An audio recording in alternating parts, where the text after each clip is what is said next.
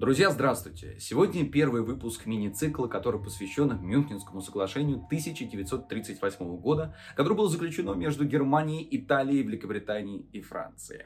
В первом выпуске я подробно вам рассказал о том, какие же мотивы двигали союзниками, которые заключали договор с Гитлером, какие политтехнологии использовали нацисты и, в конце концов, каким же образом проходила та самая тайная конференция. Этот выпуск выходит при информационной поддержке молодежного клуба Российского исторического общества.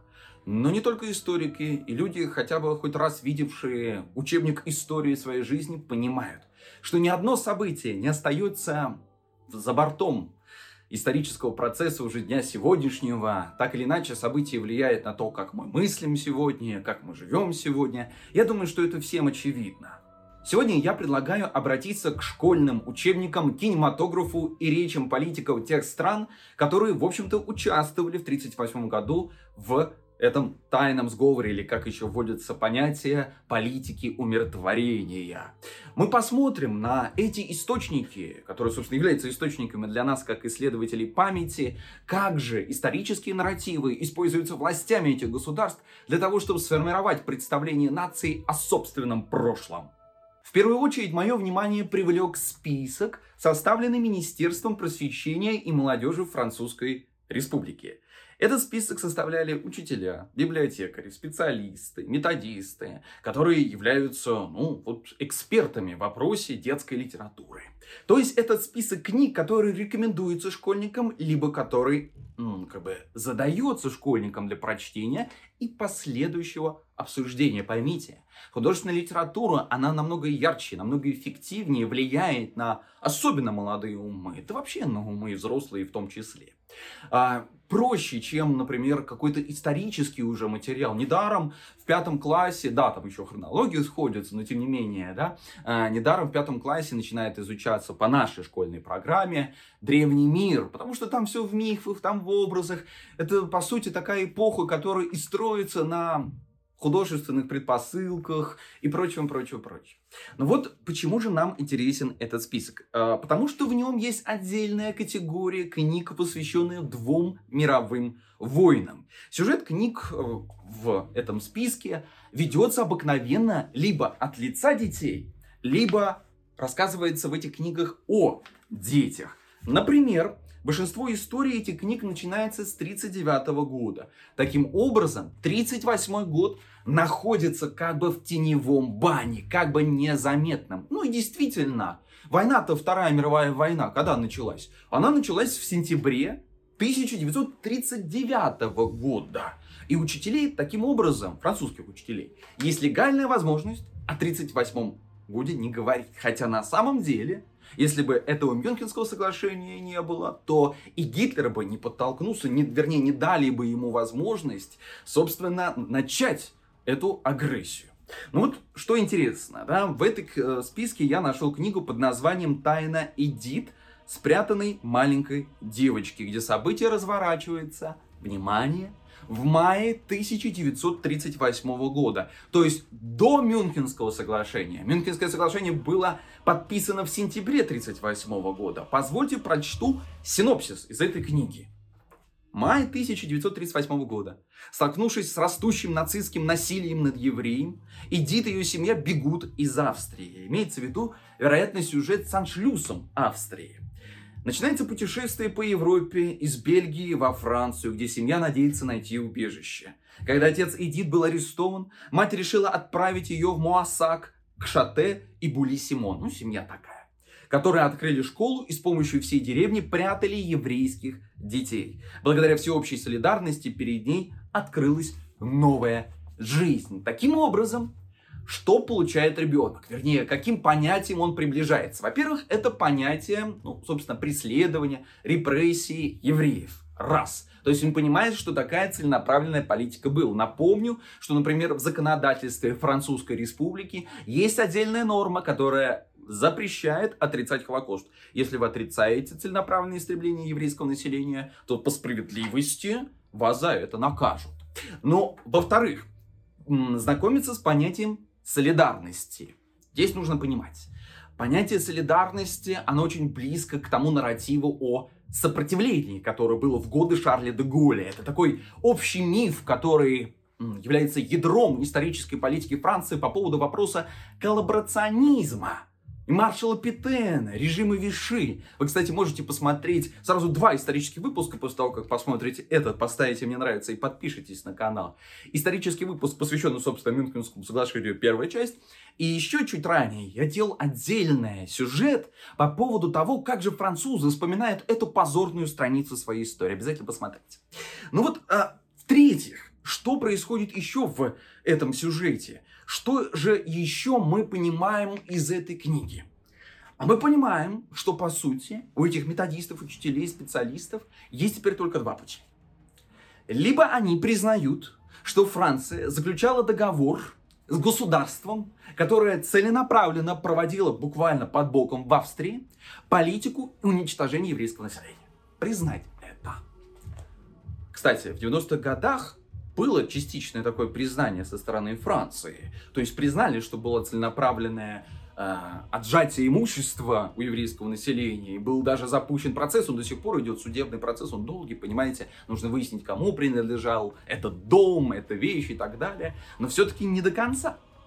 Либо второй путь, который есть теперь у Министерства просвещения Франции, и давайте говорить чуть шире, у политической элиты Франции, которая отвечает за историческую политику. У всякого государства так работает механизм. Власть отвечает за историческую политику. Особенно события, которые проходили уже там 80-100 лет назад. Просто так работает наша память. Да? Второй путь.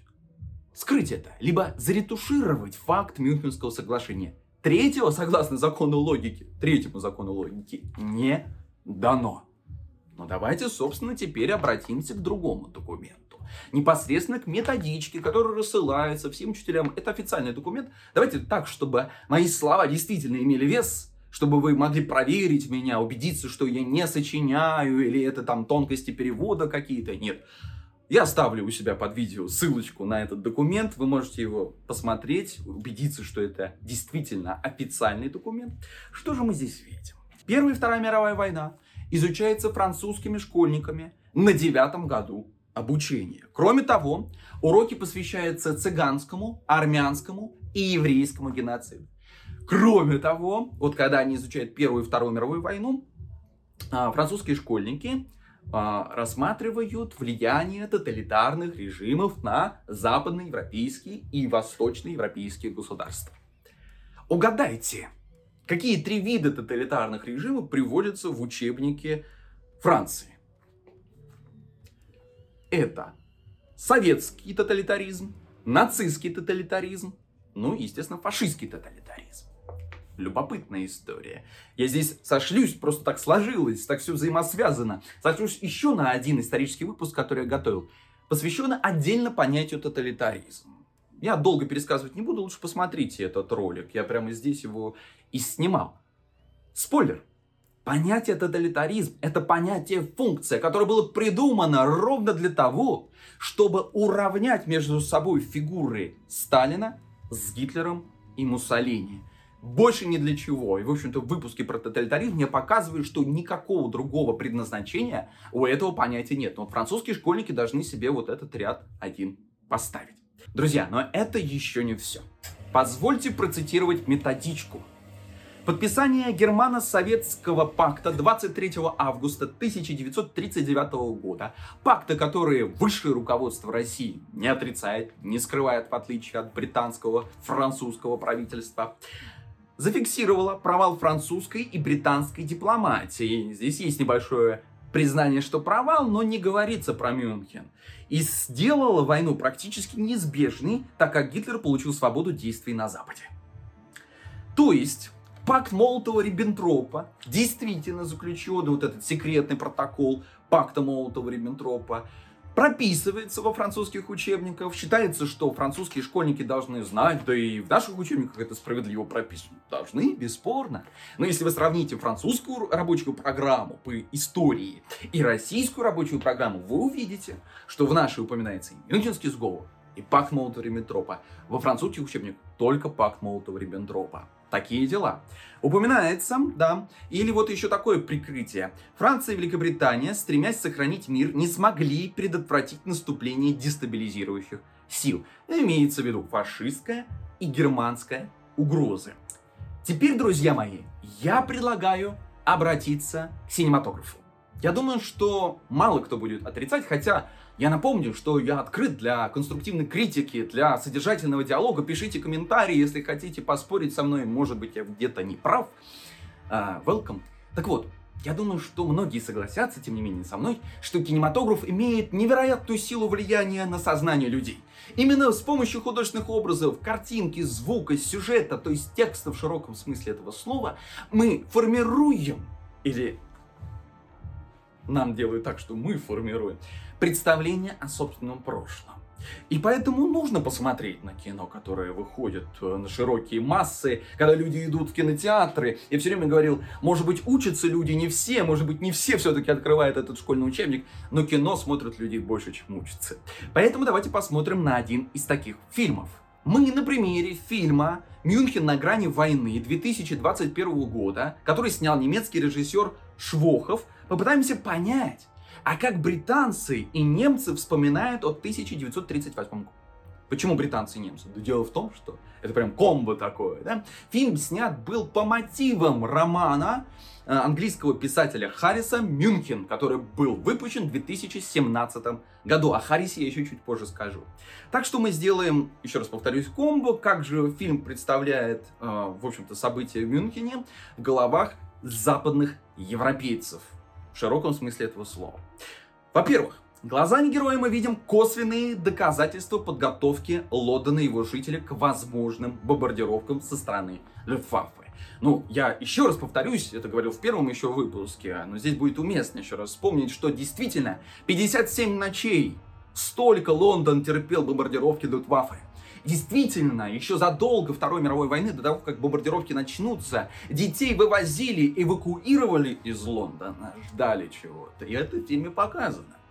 А, поднятый в небе над городом дирижабль, мешки с песком, которые укрепляют памятники британской столицы, и надпись белой краски на тротуаре, где ваш противогаз готовились, то есть практически ко всему ждали все беды сразу. Глазами другого героя Германия показана как фанатичная страна, которую готовит к реваншизму, готовит к тотальной войне. Повсюду свастика, повсюду агрессивные призывы восстановить справедливость в лице фюрера, то есть Адольфа Гитлера. Но есть еще другой ракурс, который нам интересен здесь, но я не зря сказал про два других. Действительно, смотрите, показаны как бы такие моменты жертва и агрессор. То есть мы понимаем, кто здесь злодей, да? Ну, я думаю, что очевидно было и до начала самого просмотра этого фильма. Но вот здесь третий ракурс, он нам крайне интересен. Третий персонаж — это немецкий дипломат. Он понимает, потому что приходит на близкое расстояние к Адольфу Гитлеру, понимает, что Гитлер это чудовище на самом деле. Не тот, кто в образом своим представляет, который представляет себя на международной арене как такой созидатель, как уравновешенный тип, который умеет идти на компромиссы. Нет, то есть этот дипломат понимает, что на самом деле все это бутафория. И теперь дипломат стремится донести, куда, интересно, он стремится донести, конечно же, до Британии секретные документы, которые будут рассказывать, рассекречивать истинное лицо фюрера. Таким образом, британское правительство в этом фильме показано как несведущее об истинном лице Гитлера власть. То есть, ну мы не знали, что так будет. Поэтому пошли на соглашение с Адольфом Гитлером. Мы не знали якобы, что в, Авст... в Австрии буквально под боком, да, вот в Западной Европе происходит целенаправленное преследование евреев. Мы не знали якобы, что уже в Германии строятся контрацелонные лагеря. Мы не знали об этом.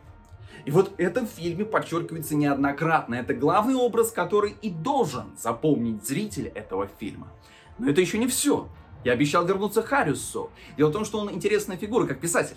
Он испытывает невероятные симпатии к Чемберлену. Но я помню, друзья вам, мы поскольку сегодня занимаемся тем, как же, ну, мы исследуем, как же сегодня британцы вспоминают события прошлого, как они представляют себе 1938 год. И вот опросы BBC показывают, что британцы считают Чемберлена самым худшим премьер-министром в истории Великобритании, потому что он не оправдал надежд на мир. Вы помните, он приехал в Британию и сказал, я привез домой мир навсегда буквально. Это самая факапная фраза, которая была произнесена в 20 веке. Это моя точка зрения. Так вот, этот Харрис, он еще чуть ранее, в 1988 году, то есть в годовщину Мюнхенского соглашения, снял фильм, документальный фильм, посвященный Чемберлену.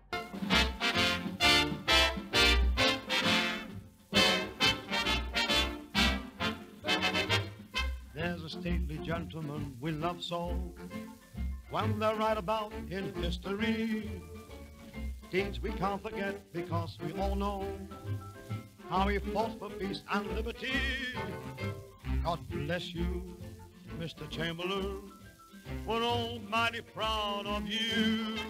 И этот фильм называется «Да храни вас Бог, мистер Чемберлен». И вот позиция самого Харриса по поводу фигуры Чемберлена как премьер-министра, который должен был удержать Гитлера, который должен был придумывается такая конструкция, такой концепт предлагается, что он несколько удержал Гитлера, то есть Гитлер мог начать войну раньше. Мы действительно помним, что Гитлер подвел Чехословакии 37 дивизий, он оставил пушки на Чехословакию. Чехословакия должна была среагировать, но это была политтехнология. Гитлер не был готов к войне, у него еще не было союзников даже в лице Италии, которая даже не начала мобилизацию. Но вот Считается вот в британской историографии, что э, вот Чемберлен как бы замедлил этот процесс. Я считаю, что это не так. Вот позиция Харриса. Чемберлен перестал быть педантичным администратором, каким рисовала его молва, и стал древним пророком, мессии мира, облаченным в невзрачный костюм престарелого бухгалтера. То есть вот он как бы такой теневой э, рыцарь, что ли. Но вот я всегда говорил своим ученикам в школе, студентам в университете, вам, друзья, сообщаю. Всякий раз, когда вы видите по поводу какой-либо политической фигуры или исторической уже фигуры, которой является Чемберлен, приводятся какие-то метафоры, художественные образы, знайте, что здесь что-то не так. Потому что об исторических фигурах, тем более, нужно говорить сухим языком на самом деле. Это такая вот задача, которая стоит и передо мной, когда я занимаюсь историческим просвещением. Как бы так быть убедительным, как бы так не прервать... Э, как бы так сделать, чтобы не сказать лишнего, то есть просто-напросто фейковую информацию, потому что всякий раз, когда мы сочиняем образ какой-то, там есть доля выдумки, доля фантазии, понимаете, друзья? Ну вот э, Харрис сделал такую попытку. Но опрос, который я сказал, да, про BBC, э, он был проведен позже этого фильма, то есть фильм не убедил британцев в том, что э, хотел донести до них Харрис. Вот, друзья, такой синематограф, такой фильм выходит вот буквально в наши дни. Он собирает миллионы зрителей без преувеличения. А значит, мы должны, как историки, исследователи памяти, коллективной памяти, рассматривать как источник, иметь его в виду. А теперь я предлагаю посмотреть, собственно, на то, каким же образом в Германии вспоминается Мюнхен 1938 года, как в Чехословакии вспоминает об этом событии. Мюнхенские соглашения действительно аукнулись в будущем, а конкретно в 1970-х годах. Когда канцлер Германии Вилли Брандт, тот самый Вилли Брандт, который впервые ввел понятие, а вернее создал прецедент, когда к нему, этому прецеденту уже присоединили понятие покаяния, публичного раскаяния, преклонил колено перед э, памятником, посвященным жертвам Варшавского гетто, Вилли Брандт решил установить добрососедские отношения с Чехословакией. Но чехословаки сказали им, либо вы сейчас признаете недействительным пакт 1938 года, тот самый Мюнхенский сговор, либо между нами не будет никаких добрососедских отношений. То есть, видите, да, события прошлого, они остаются в памяти, на самом деле уже и расклад другой, Германия другое государство, оно понесло так или иначе наказание, уже выплачивало репарации и так далее. Но это символическое значение очень сильно играет в реальности роль. И мы должны поэтому смотреть, смотреть, как же события отражаются в нашей памяти. Что еще интересно? Точка зрения Бона, то есть президента Чехословакии, была достаточно ясна. Соглашение было аннулировано только после вторжения и так называемую остальную Чехию в марте 1939 года. В первую очередь это касалось именно правовых актов. В худшем случае тогда бы Чехословакия поставила бы под сомнение немецкое гражданство судетских немцев. Вот я, собственно, цитирую сейчас президента Чехословакии. Он говорит, поскольку они, то есть чехословацкие солдаты, служили в немецкой армии, Чехословакии тогда бы пришлось принять за предателей. Современные политики в Германии считают, что разногласий между бывшими странами Чехословакии нету больше. Но действительно, в Чехии сейчас стоит иная дискуссия. Например, на 75-летнюю годовщину окончания Второй мировой войны встал вопрос, могла ли Чехословакия противостоять германской силе, германской армии. Правильно ли сделали, что сдались? Я такие разговоры, честно, друзья мои, не люблю. Это какая-то альтернативная история. Это такая же вредная и опасная штуковина, как и исторические аналогии, которые мы так любим приводить к событиям современности.